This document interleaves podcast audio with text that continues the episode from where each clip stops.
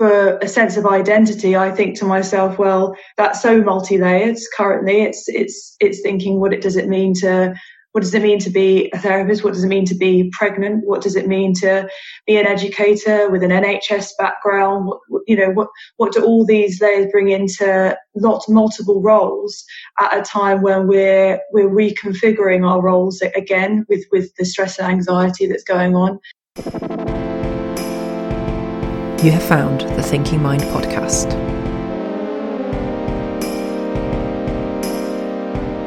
Today we're speaking with Dr. Camilla Tooley, who is a psychiatrist by background, but also works as a relationship therapist and works with patients who are expecting. We talk about a number of different things, including how the current situation with COVID 19 has affected her and affected her work, how it affects people who are in relationships and how it affects couples who are expecting. We talk about mindfulness meditation and different ways that it might be helpful to think about the current crisis and not just how to cope with the situation, but the opportunities for growth as well.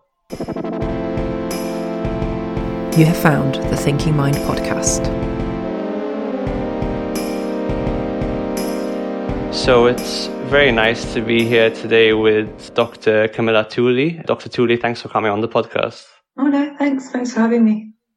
It's very nice to be back in the wheelhouse of mental health. We did a podcast with an infectious disease doctor, and that was for a very sort of concrete medical perspective on the evolving situation. So if that's what you guys want to listen to, I would encourage you to go to that episode. But today we're going to talk a little bit more about the mental health aspects of what's been going on and how that relates to pregnancy as well, because that's obviously a huge concern. So maybe Dr. Tooley, if you could talk a bit about your professional experience, your sort of journey in your, your career until now, yeah, no. So, so I guess quite a varied background. Um, obviously, trained initially um, in, in medicine as a doctor down in Brighton, um, quite multicultural place. I did a psychology degree there as well. Um, you can do a year for during that time, and I, I, set up the Psychiatry Society in my uni. I was always aiming to towards mental health and well-being. Very, very interested in that. And then I I had my foundation years, you know, so junior doctor years travelled over to New Zealand as part of that. And, and then from there, I, I came back over to England, started uh, as a psychiatry trainee with South London and Maudsley. And, and then I was very interested in medical education and relationship um, work as well, um, on a background of some, I suppose, personal experiences too. And I decided to take some out of program time. So I did a diploma in medical education and relationship counselling and actually I found that that was, I suppose, my niche. I absolutely loved everything that I was doing, and and I actually exited from psychiatry and now work half of my time um, as a medical educator for more stimulation, and the other half of my time as a relationship counsellor for um, Relate, which is a, a charity organisation looking after couples. In a, I suppose, in my interest professionally into this regarding perinatal work, I run a number of the courses for, for more stimulation on uh, perinatal uh, mental health and I guess my background into, I suppose, having clinical experience that way is that I've been working this year um, in voluntary capacity for a perinatal psychotherapy team. And I've also um, had a year infant observation at Tavistock where I was looking into to things that way. So that's, that's my kind of professional background, I guess. Mm-hmm. I've always been fascinated by relationship counseling and how, how therapy can help people communicate better with each other? What what drew you to it personally? So I I guess actually looking at mental health and and really wanting to help with mental health and well-being and, and entering into psychiatry and, and I've I had a number of frustrations through through that process and I guess coming into it I thought to myself well the social relationships that we have are, are the fabric um, that holds our well-being actually as of the first the first fundamental and if you actually look, there's a Holmes Rahe scale of most stressful life experiences. Pretty much everything relationship orientated is at the top of that. So many experiences that are, are most stressful in life as humans that are around our relationships. So I, th- I think for a long time I was very, um, very mindful of that and, and thoughtful on what does that mean from a, a personal perspective, uh, my my family, my mum had challenges with mental health herself, and I and I very much believe that the 40 year marriage that my that she has with my dad is the thing that pulled her through um, those experiences, and and I and I guess also I've had challenging relationships. You know, we go into these things as therapists because we've had difficult experiences ourselves as well. And, and I hope that that adds to, to levels of understanding as much as very much recognizing every person's experience is unique to themselves. But I've had, you know, difficult challenges as well with within relationships and, and that's really made me very thoughtful of wanting to learn and understand more around that and, and really want to help others.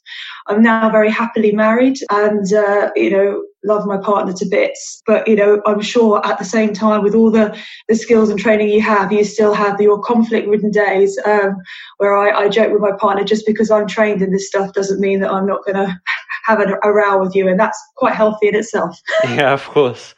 So it, it sounds like I think a lot of people are like you in that they go into psychiatry with this desire to increase people's well-being, and I think psychiatry has this, has a tremendous opportunity to be holistic. Mm. But I, I, as you say, a lot of people go into it and feel frustrated. I think for lots of different reasons. One of them might be the sort of limited scope of the medical model uh, and others might be the fact that we we don't actually necessarily go into the, the more social and psychological aspects perhaps as much as we should but it sounds like you found your niche where you where your interest and skill set kind of aligned and where you could be of maximal benefit to, to people. Is that right yeah I, I, I guess for, for all of the above reasons there's there's frustrations that that that, that might be held. And I, and I absolutely agree with you that it's also a specialty that offers the ability to holistically think around things and, and help um, patients. For me, myself, I guess my real passion into relationships came out through that training and, and it was something that I platformed into and I, and I love my work. And I, I guess it fits my model also for me that I feel I'm I'm getting in a little bit earlier to to influence things before they start off and, and certainly within psychiatry training it was for me always an interest in in child based work um, the earlier focus the preventative focus that one might have around things as well mm-hmm.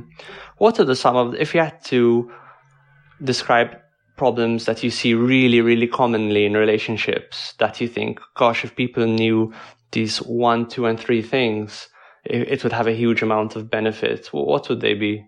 So I, I, I, guess one of the things would be not not necessarily saying that it's one, two, or three things. It, um, it would be probably saying uh, with a really light touch, everyone's relationship is unique, um, and not to to come into believing that you have an understanding of what goes on behind closed doors um, for a couple.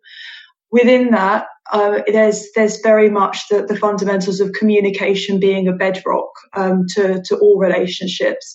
Um, and a focus on which ways we care and cope and, and how a couple can support each other through that.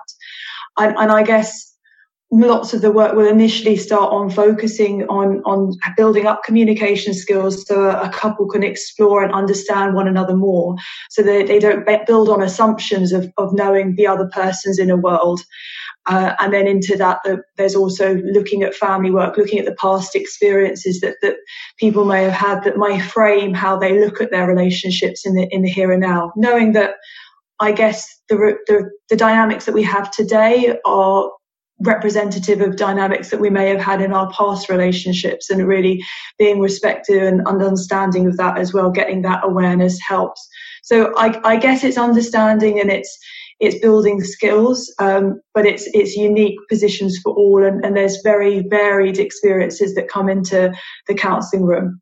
Yeah, so obviously treating every relationship as an ind- individual thing is very important, and also building up those communication skills and really being able to recognize that there's often a gap between what you think the other person is thinking, feeling, and experiencing, and what they are actually thinking, feeling, and experiencing, and then building skills that help to bridge that gap. It's really thinking through through layers. I, I I'd love to say that it was one or two or three things. And I think that's what a lot of couples may enter into the room thinking, right, give us one session, give us the, the three things we need and we'll, we'll exit the room and, and that will be great.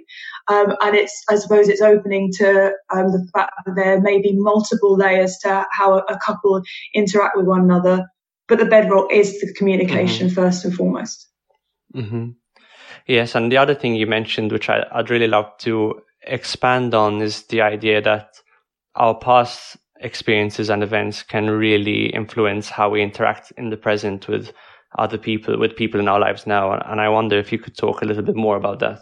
Uh, well, I mean, I suppose that's so varied as, as well when we're kind of looking at it. But, but I mean, there's there's basic models with thinking around um, attachment theory, thinking around how we we cope in, in difficult um, responses for in our relationships, and and you know, and I don't want to put terminology on that, I suppose, in that way, but very much to focus on the fact that the experiences we've had before uh, may mean that we have a certain way of looking at the communication and the interactions and the interplay between us as a, in couples in the current time. So I, I, guess if if one has had, as an example, um, a parent where one felt that that one wasn't heard or didn't have the space to be heard. Um, you know, an example, you, you, you've noticed your, your dad would tend to look at the newspaper um, and, and not look up from the newspaper. You know, a very trivial example.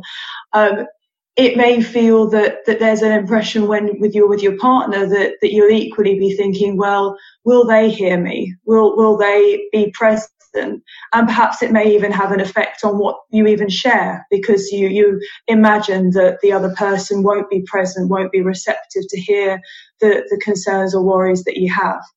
But it's multi-layered and it's it's multi-relational as well. It's not it's we think about parents first, but it's the whole impact of a, a wider family, and it can be intergenerational. So going up to your grandparents, strains as well. So an example there, if if you if you knew that or experienced that your grandparents and you know, your parents had difficulties uh, between them, there might be a concern in entering into a couple relationship of well, what does that what, what might that mean about you know the, the the wider family, how we integrate? There may be underlying concerns, worries, anxieties about what that mix will look like. I view these all in positive frames though. It's gaining that understanding means that, that we enter into conversations in, in different ways and, and we, then we can be really thoughtful of what both of our experiences, because of course it's both, both people in the couple and both having those different variety of experience, what that brings to the mix. Yeah. So it's not a question of trying to dig up all of these negative things from the past or how people have hurt you or, or traumatized you or, or whatever it is, but rather it's simply about formulating a roadmap for your own psyche where you simply build a working sort of uh, formulation for how people in your life have affected you, how you've affected them, how events have affected you, and, and therefore what psychological what what psychological states you bring to your current relationships as a result, uh, and how you might perceive people around you as a result. I, I think a, a, couple having awareness of the dif- difficult experiences for, for the other means that they they'll they'll be more tuned also to think about themes, particular triggers, particular time periods, particular instances which might be difficult for their partner, and that can be really helpful. Um, mm-hmm. But it is very much saying that not looking at these things as impacting us in all time moving forward, but actually looking and saying, well, well, that's one way that, that things may have felt vulnerable um, before. What might that mean now? And, and what other ways can one frame how one looks into things at the current time? And, and also the strengths. There can be great um, value and appreciation and empathy building from having had these difficult experiences, which again, I, I, think and I hope is some of the formation of people going into therapy when they have had difficult experiences themselves. It builds the empathy and understanding. Mm-hmm, of course. I think we could probably do a whole podcast about just this topic, but talking about the current situation with COVID and obviously this huge societal impact that it's had, how, how has your experience through this? How has it impacted sort of your, your life and your work? So, I mean, I guess on on relationship perspectives, you know, there's a huge effect of, of, of isolation at the moment, and and you know what we can think about that of social distancing. And I, but I guess that goes again into a wider way, and, and thinking about, I suppose, in this podcast about pregnancy as well, and, and what that represents. And, and I'm currently pregnant um, as as well, which was another the personal reason for for, for doing this too um, a multitude of effects. I think when I think about anxiety, I, I, I, think around core anxieties we have as humans, which is around illness. We have the concern around illness and threats that may be coming that way, around our, our sense of self, our identity, our, our loss of autonomy, um, and what, what that might mean um, for us as well. And, and, and I guess it's, it's thinking within things around um, how we can support around those those kind of core concerns that we might have. And rejection and isolation is another core concern too. So if if you think that we've got those core fears all simultaneously going on in in, in social isolation it's it's trying to work around those things. So you know, I, I, guess I'm constantly thinking, how can I limit the amount personally of, of time I spend focusing on COVID, uh, that, that, I have a, you know, like I would with any anxiety, anything that causes anxiety, think I'll have a, a set period of time for myself to look into this, to keep updated, but limit it for myself during the day so that that concern around illness doesn't overwhelm me. For a sense of identity, I think to myself, well, that's so multi-layered currently. It's, it's, it's thinking what it does it mean to what does it mean to be a therapist? What does it mean to be pregnant? What does it mean to be an educator with an NHS background? What, you know, what, what do all these layers bring into lot, multiple roles at a time when we're, we're reconfiguring our roles again with, with the stress and anxiety that's going on? And with the isolation, of uh, it's thinking, yes, well, what would that mean for me? What does that mean for my clients in their unique ways of, of how things are impacting on them and, and thinking about again setting those thoughts around the different anxieties and how they're forming them as a couple. And on, and on the on the perinatal work that I'm doing I'm seeing that fitting in in all different ways as well. Every mum is is is thinking about them things themselves in very different ways. There's there's some mums which are you know reveling in, in, a little you know in some or mums to be reveling in some some extra time with their with their partner and, and the fact that that's enabling some some time to be reflective before the birth. There's other there's other couples which are uh, entering into into strain of how to as i'm seeing in my couple work itself across the board how to manage the the juggles of of doing multiple things in a in a smaller environment where, where you're having to kind of factor what work life balance looks all in the same place with with your partner. And and i guess for just understanding from relationship clients when we have referrals we tend to have referrals that peak around christmas time and around summer holidays and and this this always makes a mark for me that i i think with with with clients before christmas and before summer holidays what what might be the stresses that will be coming up in these times. Because we have heightened expectations um, and we have heightened difficulties and stresses when we're in enclosed spaces for periods of time. And and I guess this is a similar theme when we're thinking of we're being under isolation for a period of time. How do we have our own space? How do we work in the time that we have together? And how do we manage the heightened anxiety that's present? Yeah that's it's really interesting. I think the situation, firstly, I think it's important to recognize that the uncertainty and all those fears you described are, of course, ever present in our lives. But a situation like COVID really brings all of them out and really, it really stops us from being able to sweep things, sweep our fears under the carpet as we might normally do. And all of a sudden we're facing things that you mentioned, like illness and mortality much more directly. At the same time, as you mentioned, because we're now living these very stripped back lives, we're staying at home more, we can't distract ourselves as much. We're, people are really being forced to reckon with their lives in a way that they can't normally and really examine what it is that brings them fulfillment and what doesn't and what brings them stress and what doesn't. So it, it really amplifies all of those sort of potential causes of anxieties and worries, but at the same time is a tremendous opportunity for a, an increased level of consciousness and growth as well. How, how have you been coping with the situation yourself? You mentioned that limiting news, of course, is very important. You want to stay updated, but you don't want to like there's a there's a limit to how much new information is going to come out on a on a daily basis. And I think past a certain point, you're just going to be digging yourself into more sort of rumination. So of course that makes sense. How else have you been coping with the situation?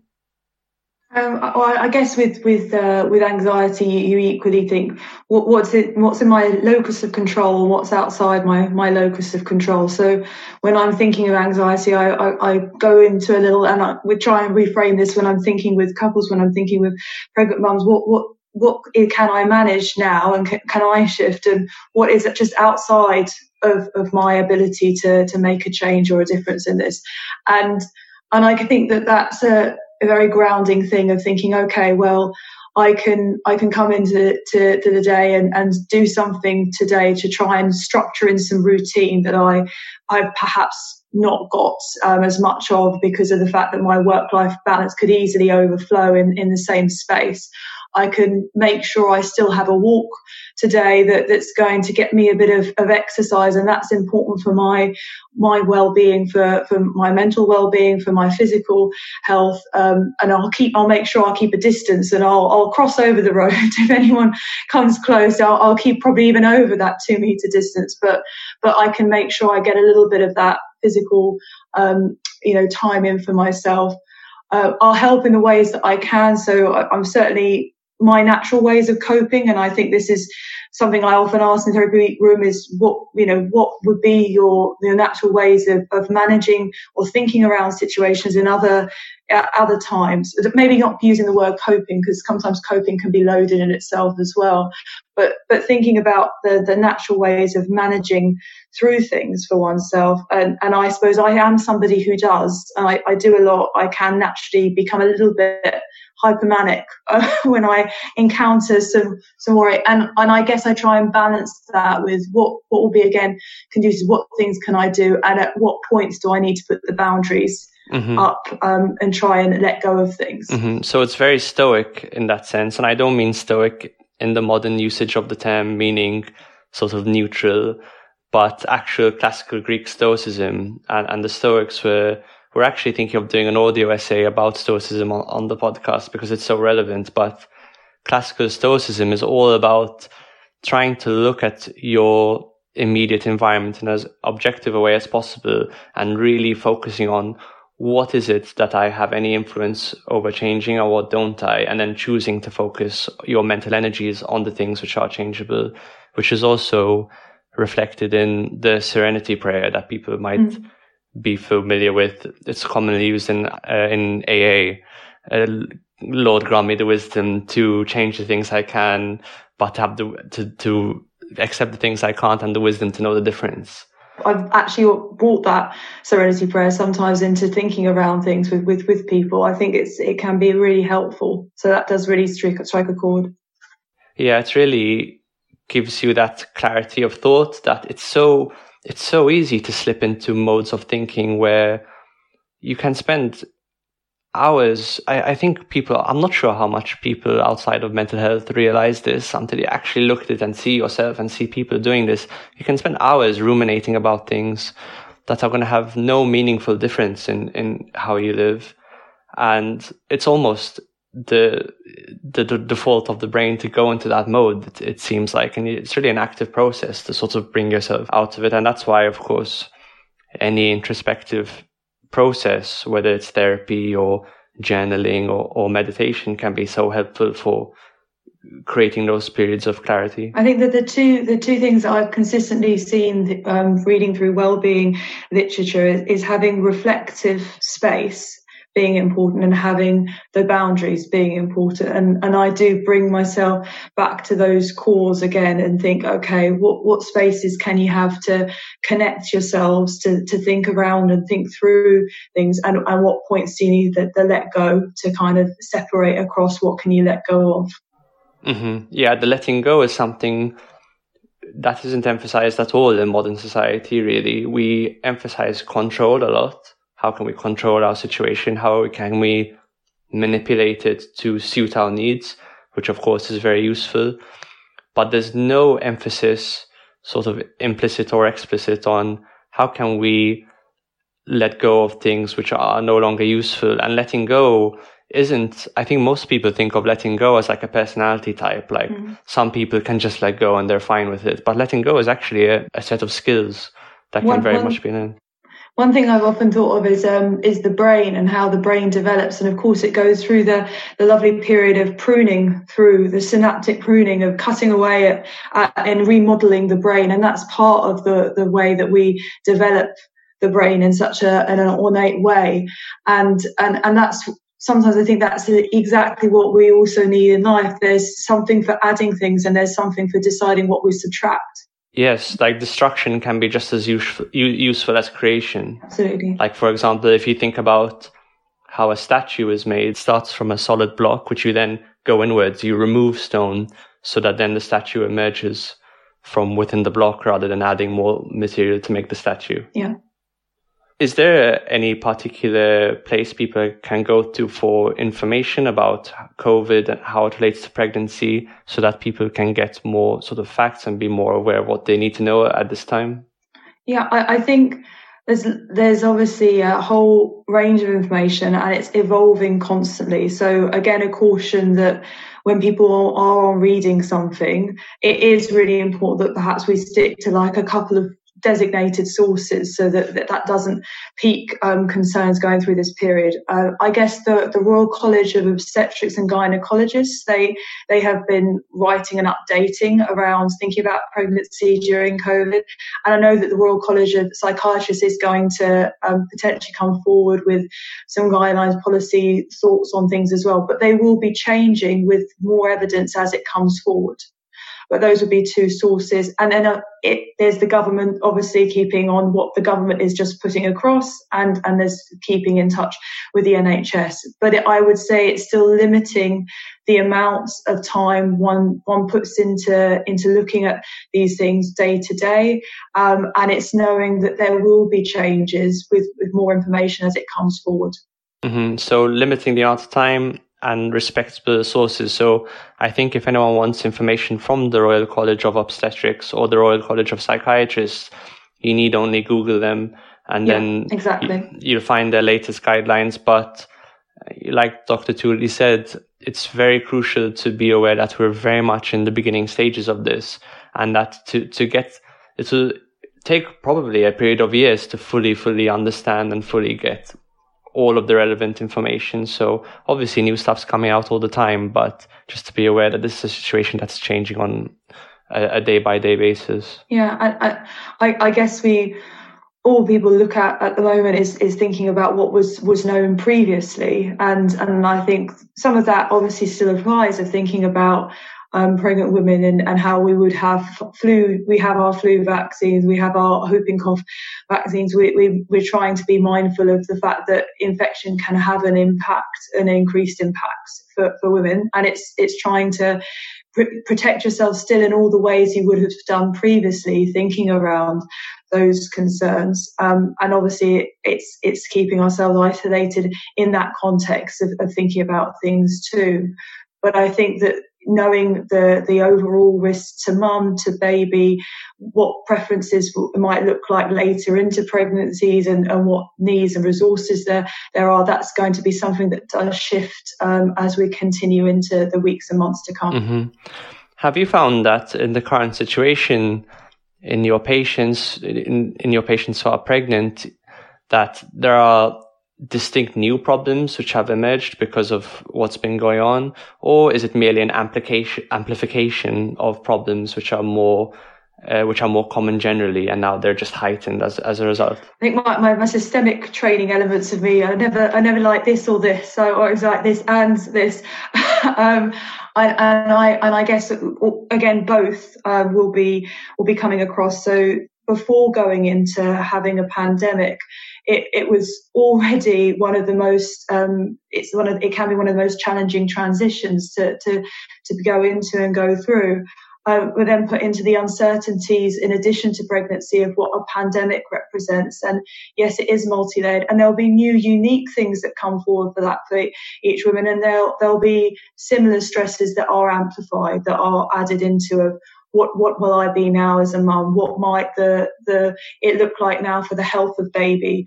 What what does it now look like for, for how I, I maintain doing different things and now I'm working remotely as well or, or now I've got an additional concern of the health of, of you know my wider family and, and partner in addition to the baby you know, all these ways which there's there's more layers added into the picture mm-hmm.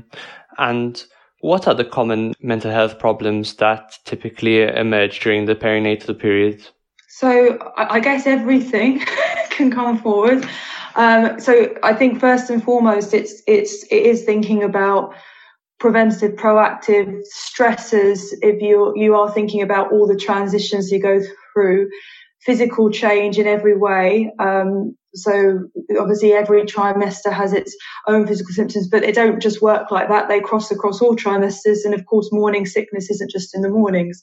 Uh, so you've got every interplay of, of, physical concern that, that can have impact. Um, and it's important to think around that first. And then you've got every level of, of change that can take place for an individual with thinking around what that looks for the home life um, versus the professional life, what that means for finances and concerns that there might be coming forward there, going across to maternity leave, uh, it, what it means for relationship dynamics. And it can be a, a risk period again for relationships during this time. There can be um, heightened concerns around partners feeling jealous over over upcoming maybe sex changes, um, you know, during this time. There can unfortunately be risks of domestic violence during um, pregnancy as well.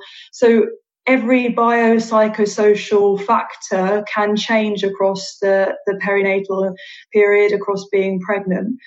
Within that, um, and within well-being uh, being shifted. And it, it, being that important acknowledgement first because there is no normal and and we, we, don't want to kind of put an experience that is otherwise really stressful and say well let's medicalize and, and think about going straight across to, to mental health. So that's how i come to that first. But within that the i suppose depression rates will be around 10 15% obsessive compulsive disorder 2.5 to 9% and psychosis, it can vary from one to two people in a thousand to up to 50% risk of, of that if you have uh, had psychosis before, um, or you have, a, you know, up to 60% if you have psychosis and a family history of. So you can see that the, the rates there are, are high it needs to be taken at this absolutely at the same time in context of the massive transitions and shifts and stresses in every platform that can come forward for, for a pregnant woman and for their family. Yeah, so of course every transition period is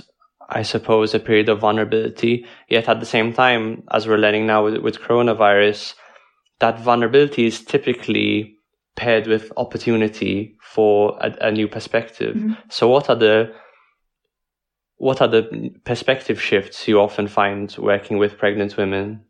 Yeah, I, I, and I, think that's really helpful to to put that forward as well. So it's it it can be a, a time of new appreciations of of um, valuing it. It's almost as I suppose any transition is a as a new stage to actually go through how one might have looked at things before. There's lots of studies that that might mean that one becomes more introspective during the time of, of pregnancy and, and, more reflective in that way. Um, one might go back almost to a period earlier in one's life and kind of be reframing through. So it's a new opportunity to, I suppose, review and reflect and and shift and change and and family um, families can come close um, with one another as well. It can be bonding experiences. It can bring further intimacy and understanding and empathy through through the difficulty. So all of those things, those are the hopes of those shifts, and and noticing the the the small things, the the, the things that are you know perhaps not recognized before in the in the small moments that one has with one's baby you know what one has with one's family those, those things they are shifts and they are appreciations and they are new opportunities that, that can come through the process as well um, I just it, it has that balance of, of knowing that things can be difficult and also knowing that there can also be yeah big appreciation shifts in, in life at that time. It's knowing both. Mm-hmm. Yes.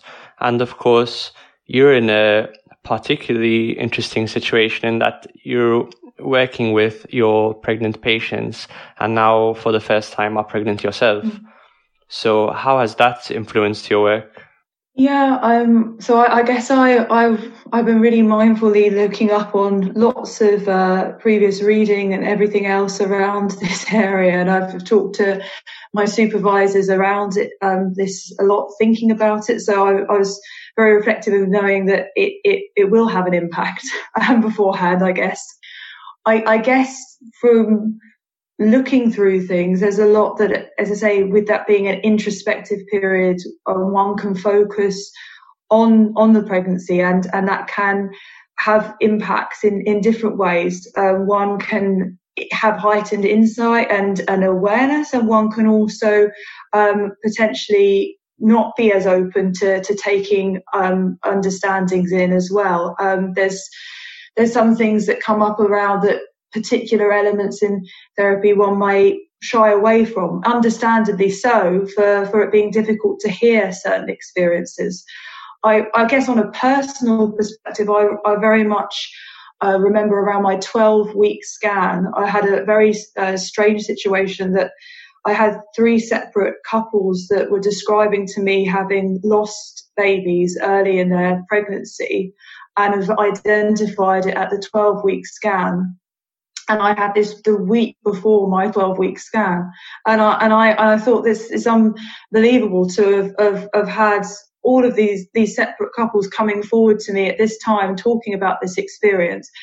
And there's, there is a lot there in, in literature thinking about transference, countertransference, the, the, the feelings that we may have to patients, the feeling that patients may have to, towards us, that these, these things can be heightened, um, you know, around the time of seeing someone's pregnant. But you very much wonder when you're not showing and you're in the early stages how how people would necessarily have any concept of that. Your sensitivity, definitely, um, for for that experience was it was it was really difficult. It was really difficult um, hearing, and I and I I really hope I was open and, and went into to those experiences as, as clients needed me to do at that time as was helpful for them.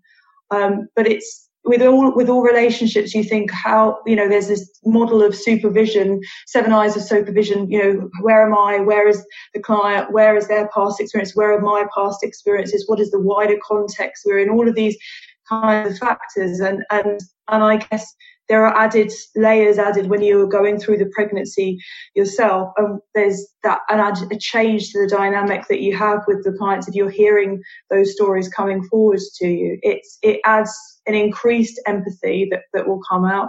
It also adds a, a difficulty of, of wanting to perhaps stand back from from hearing certain things. And and and then there's the level, I suppose, on self disclosure, because that's a big thing within therapy anyway, of being thoughtful around when when you know might you say or not say something personal about yourself. You can't hide the fact that you're sitting in a therapy chair that that you you're changing shape and, and someone can see that. So how how do you how do you manage that when you're talking about it? How do you manage thinking about that?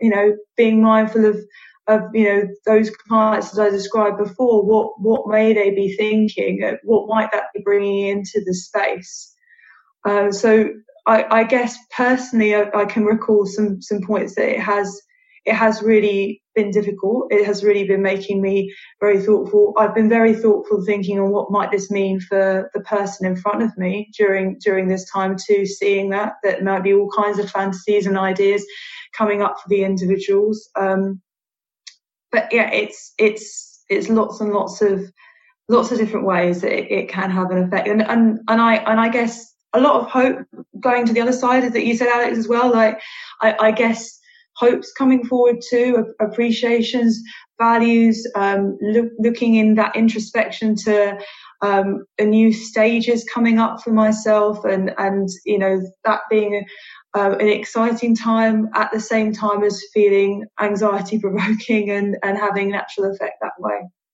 Yes, I think one of the perennial problems in the therapeutic relationship is the balance between empathy and sensitivity, and then on the other hand, being vulnerable to the very difficult material that can often come up in, in therapy for any therapist, let alone someone who is in a state of transition as you are, and therefore that that sensitivity and empathy empathy is heightened. But then again, so is this vulnerability to dealing with material, which isn't always the easiest. Uh, at the same time, I imagine it must be quite empowering for you that for the first time when dealing with your your pregnant clients, you can have an attitude of been there, done that, of I have now experienced this, and and that I would imagine would really make you more steadfast and confident in in in dealing with those kinds of patients. Is that right? I, I, I guess coming into again the, going through an experience yourself brings more insights through through having an experience and I'm so mindful through all the different experiences I've had, how unique that experience again may be for, for the other, the person, um, the other family. Um, and, and I suppose a core with therapy, I always think is, is trying to utilize that empathy, um, at the same time as not putting your narrative, your script on, on the other, the other person. So I, you know, I, I will look at kind of points that I've had where I've you know, the less kind of glamorous moments that people don't talk through where you throw up in your mouth on a tube train as you as you travel into work and and you you you're told you're beautifully tired um, by a work colleague um, you know and they they attribute that to the fact that you manage you know 15 different um, roles anyway. And you think well you don't know that I'm also uh, 10 weeks pregnant. Um, but but at the same time it, it's it's absolutely puts you into the perspective of, well, what unique experiences there, there must be for, for others going through this and just being very sensitive to not name that, that what you're going through is what that the other person is is definitely going through because mm-hmm. you don't know um, and and I think the experience makes you more aware of more areas that you didn't understand or didn't know before I guess that gives mm-hmm. an understanding but it doesn't ever give you the full picture Yes, and I think it's that's quite a wise approach to with increasing knowledge and experience to actually be more doubtful and, and less certain and maybe have an increasing comfort with uncertainty rather than to make claims that you have some sort of ultimate knowledge about an experience just because you've you've had a version of it. Absolutely. Uh, with more with more experience, I, I become more aware that, that I have no experience, uh, uh, yeah. and uh, I, I jest around it, but I think that that is a, a really important thing for us all to be careful around. Mm-hmm. What are some of the problems that relationships frequently run into when when couples are expecting, in your experience? Yeah, so so I, I guess I'm, I'm, viewing this in two hats in another way now, as you say, but again, not putting my experience onto it. Um, I think for for what I've I've seen, it's it's I, I guess a, a, core thing I, I would put is not to focus purely just on mum because um, partners present too in, in this they're they're going through a lot of change themselves. Uh, there's there's something around uh, a jesting around, say, a dad going through the same symptoms as as mum. And with more evidence that emerges, they actually have found, found that the hormones for men can vary around the time that a woman's pregnant as well. And I've, I found that fascinating that that their um, oxytocin levels go up just due, due prior to the birth. Um, and so, how do we know that they you know, a partner isn't experiencing some of those physical symptoms at the same time as experiencing the, the massive shifts um, that are coming forward. Of course, they would be, um, and and I guess it's it's a ch- time of, of ultimate change. So if, if, you're looking at core kind of things that may be coming forward in in the first um, there might be a lot of thoughts on what's it going to be coming up to the first scan. What does it mean about us? Um, not saying or saying to other people around this? What might it bring up for, for other people in that experience? What does it mean around looking at, you know, into, into the second trimester around what will the scan mean then? Is the baby going to be healthy then? You know, what does it look like about us being parents? What new roles might we have? What kind of mum am I going to be? What kind of dad might I be? What, you know, what, what does it mean to kind of go into those transition periods? Um, what does it look like as you're coming closer, thinking about the birth and concerns around what the birth might look like? So there's, there's all of these potential concerns that, that may be uh, coming forward and unique ways of, I suppose, readjusting to, to those um, elements as, as going through. So, you know, what it means around the fact that, you know, if, if you can't pick up more things and lift and, and your partner is going to be taking on more household um, bits in the house, how do both of you feel around that shift? What is your traditional, you know, have you got traditional role systems? What, what kind of dynamics might it be shifting for you? it, it, brings up a lot of reflection on one's own parents, on on actually what their experience may have been like, what was their journey. reflections can come up in, in that way. What's mean about the parent I may be compared to the parent I observed, compared to the family of the, the partner that, that I may have, compared to, you know, if I'm more isolated, if I don't have those wider connections for myself, what what is I suppose, what is the future going to look like? Because it could merge in so many different ways. Um, and then I guess is just thinking, well, if, if going later into of having the, you know, having a child, there's this the natural shifts then of, you know, baby blues are, are going to come forward because hormones will, will shift for, for women. And that's before we even think about a, a depression or anything else. There's sleep deprivation. There's, um, I think, a, a core thought on on actually with with mental health too is is really delineating between physical symptoms and emotions that come up because it's very difficult to cover in this period what what does the physical changes of the pregnancy and after just represent aside from these might be changes that would otherwise represent uh, mental health so there's lots of of changes and transitions and stresses and factors that come, come forward. And I guess couples in those situations may respond in, in lots and lots of different ways um, to that of of trying to say do of trying to um, perhaps finding it hard to talk about it to acknowledge it um, you know family everyone has an opinion during pregnancy. I think that that's a, a really big factor that comes in. Um, and everyone has different information. And, and I, I think this is one of the real cautions I have currently in a pandemic of what it looks like anyway for pregnant women and for, for women after birth. The number of women I've seen where they say, one health visitor told me this and the GP told me that. And then my mum had this perspective. And I was thinking when I read this article here or that book there that perhaps I should do this. And then two people in my NCT group, they said that this was a better way of managing it. And how do you contain all of that different information coming forward to you and expectations coming across? And I think a big thing that can bubble up for people is, am I good enough? You know, what, what is my role now? Am I an imposter in this situation of being a mum? You know, imposter syndrome can come up fourfold of I'm taking on this new role. What does it mean now in this position for me?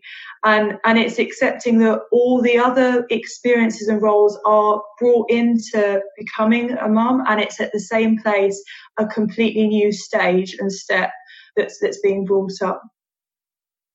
Yes, I think the feeling of I'm good, I'm not good enough is something that it's a real indicator of where you're vulnerable. And I think in times of stress, times of stress really push on those vulnerable aspects of anyone.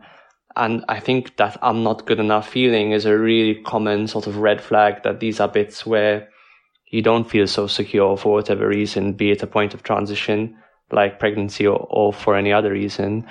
I, I imagine, you know, infection and this pandemic, it's, it's so, it's so primal.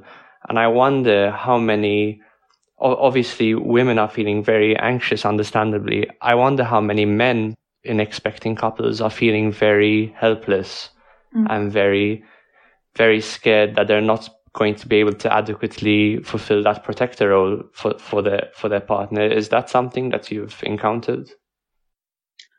I, I think uh, it can be in a variety of ways where where a partner feels how that, as I say, how it changes. Relationships change in so many ways across this this time of of what it means around intimacy changing, sex, you know, the relationship that way changing, what it means about role sets changing.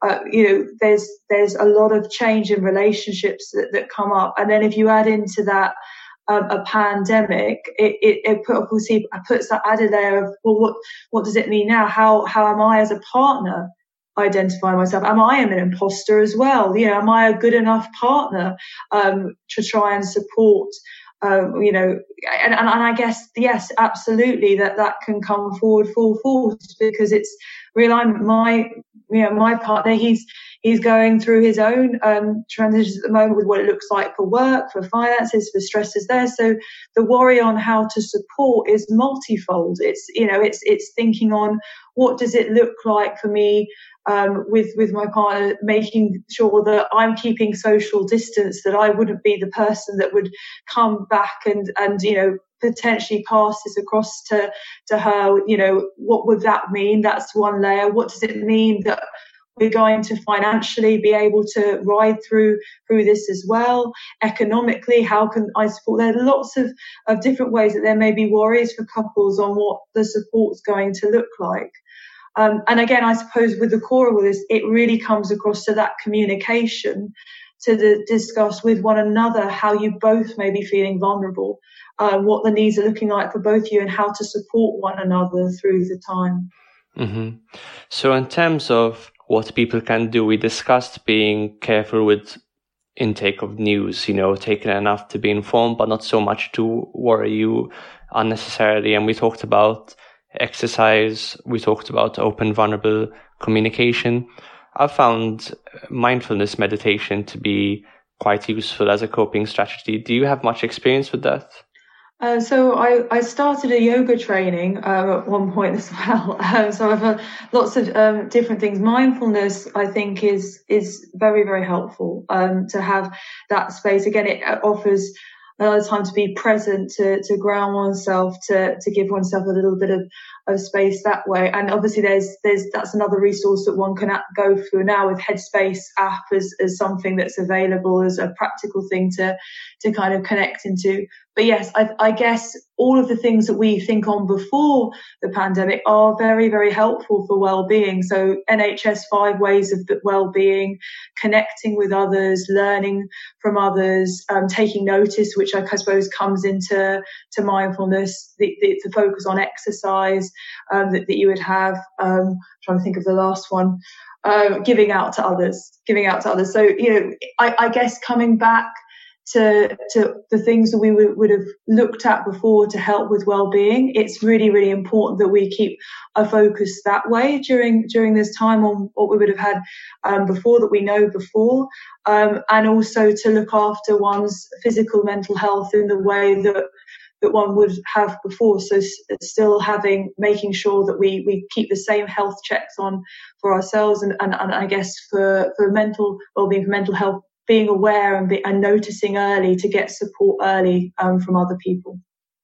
Uh, talking more about mindfulness, those I think the apps you mentioned, like Headspace, Calm, are, are very effective. We, in the past few weeks, put a couple of free meditations on our podcast, actually a 10 minute session and a 20 minute session for anyone that wants to check that out. How would you explain mindfulness to a skeptic? Because I'm not a skeptic, obviously, but how would you explain to someone who doesn't have any experience with this how you know sitting alone with your breath can be helpful psychologically? Oh god that's a good question. Um, i i guess people can have um, the, the common misconception of, of doing mindfulness wrong of, of thoughts coming forwards during mindfulness. And, and i guess it's saying what it's not that that's that's perfectly natural for thoughts to be coming up um, as you're going into practice uh, but but having, I suppose, that space to pause and, and take notice, um, and that that can be very very helpful. I suppose it it can in a in a mindful. There's different lots of different practices. In a mindful moment, if you imagine that you've just had something that you've experienced as stressful, you could see that it would be immediately removing uh, one's fight flight mechanisms and and actually bringing oneself back into one's body at the time. I've used mindfulness before if, if we've actually been perhaps just describing something that's brought up a lot of emotion in the room. Sometimes it's to actually just reground somebody into into the therapeutic space of, of focusing just on the breath and, and where they're they're positioned in the room and those kinds of things being immediately helpful. In a longer um, standing way from the research that I suppose that is coming up, it can have such a, a myriad of, of, different effects for, for helping well-being, not only in, in decreasing stress and anxiety um, through that focus, and, and, there's a lot of research coming out there, but even in helping memory and learning. So I suppose that you know there's known um, outcomes that are beneficial of having this practice. There's no application of it being helpful in an immediate way. Um, and I guess, though, my one point would be just to try it, because um, uh, I suppose it's the experience of it which makes, you know, and that's probably why any mindfulness um, training that people go into say that people should uh, try to have mindfulness regularly for like over a year or something, because it is the experience of, its, of itself that actually shows you the benefits. Mm-hmm. I think what you mentioned at the start is really important that I think a lot of people try mindfulness meditation, they find thoughts coming up, and then their immediate response is, I'm having these thoughts, therefore I'm failing at meditation. But in reality, the, the real victory with meditation is to simply notice again and again how mm. easily your mind can be distracted and derailed by thoughts and to get better and better to get better and better at not being distracted. And that really being lost in thought is somewhat akin to being in a dream and, and not knowing that you're dreaming. And so your ability to continually recognize that and wake yourself up as it were is crucial. And and then of course what you mentioned about disabling that fight or flight is so important because often we're in that fight or flight mode aren't we? If we're in a stressful work situation or a stressful situation with a partner and actually being in that mode and the behaviors that's going to lead to like very reactive behavior like saying something that you're later going to regret or making impulsive decisions is often not the right thing to do at that time. So having a tool that can disable that fight or flight response and lead to a calmer more more more grounded response it's shocking how incrementally over time that can improve your your quality of life. Yeah, no, uh, I agree with everything you just said, Alex. um, Dr. Tooley, I've taken up a lot of your time, but is there anything else you'd like to make people aware of, or any other advice that you have for couples, expecting couples, or just anyone that's feeling unusually anxious at, at this time? From from More Determination, we're we're doing a, a couple of um, videos around well-being. So I'm running a, a, pregnancy and well-being video, and and also my team's running well-being at home. Um, so those are a couple of things that that come up with things there. There's I suppose signposting just to other places as well. So it, again, it's to to re-emphasise NHS the, the five ways of well-being and and looking up on that. Relates um, have written a few things up around COVID too for, for healthy relationships. Um, I, I, guess with within all of those things that the the key comes again to, to communicating. So if if I were put across to couples now and and pregnant be it's it's thinking that there's a little bit of space also put in into the day um, regularly to check across about what difficulties will be coming up. So I'd re-emphasize that again. Um, and I guess perhaps also having mechanisms around conflict management as well. So, you know, naming if, if you know, having a process to name around conflict before it, comes forwards. Um, and then in the time that you have a sentence or a phrase to say, um, that, you know, you're recognizing anxiety is coming up so that you can step back from, remove yourself from the conflict at the time, but we come back to discuss how things might feel difficult on another day. We tend to need about 90 minutes to de-escalate ourselves. So if having you know conversations in the morning or the evening um, when we're hungry angry late tired all those kinds of factors a bit more difficult. And i guess on basis of communication i statements over you statements and non-judgmental phrases you know how we we word our language just being mindful of of that at this time as well that they're small little tips that that may be helpful, but really connecting to, to others, I guess, can also come in lots of different forms. So for, for mums to be and for partners, it's also, there's NCT groups are going online. So there are different um, access kind of points there and, and it's still thinking of our social connections how we obviously do the practical bits of, of phoning and, and skyping and, and making sure that we um, you know keep in contact both with healthcare our healthcare teams and with with the people that we care about great so we'll put those resources that you mentioned in the show notes so anyone that wants to access them can access them there I normally, towards the end, I give my guest an opportunity to ask me a question if they happen to have one with variable results. But do you happen to have any questions for me? Uh, I, I, guess with your own interest in, in running this this podcast as well, whether I suppose there was anything coming in before having this conversation that that felt important for you to think about, and and whether there's any kind of lasting question coming up now at the end.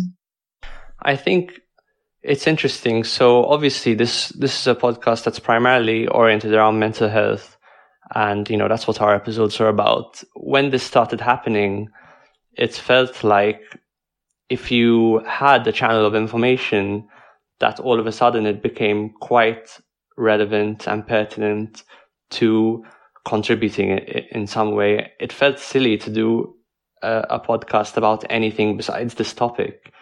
And so we did we, we did a very brief episode just explaining literally modes of some information about the virus itself and about the rationale behind social distancing. Then we did, like I mentioned earlier, a couple of mindfulness meditations just to uh, give people some tools to help them deal with it. And then the last episode was this very clear medical perspective from an infectious disease doctor in Scotland. And now, you know, I think there's obviously there's so much source of information out there.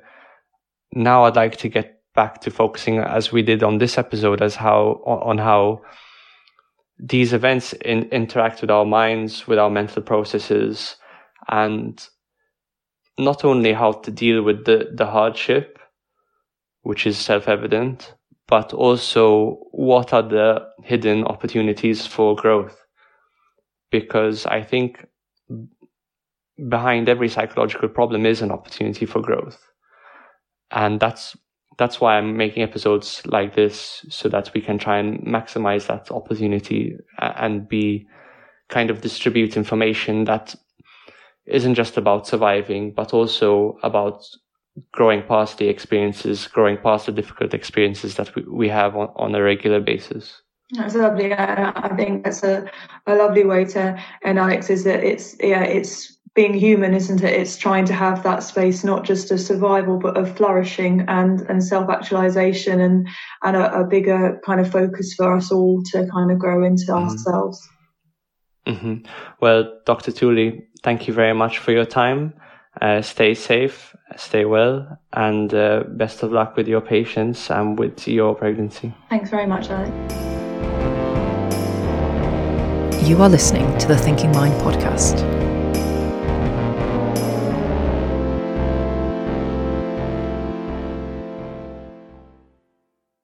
If you enjoyed today's podcast, we'd love it if you share it with a friend, or you could give us a rating on Apple Podcasts, Spotify, or wherever you listen. If you fancy it, you can even buy us a coffee to support the team, and the links for that will be in the show notes. Thanks for listening.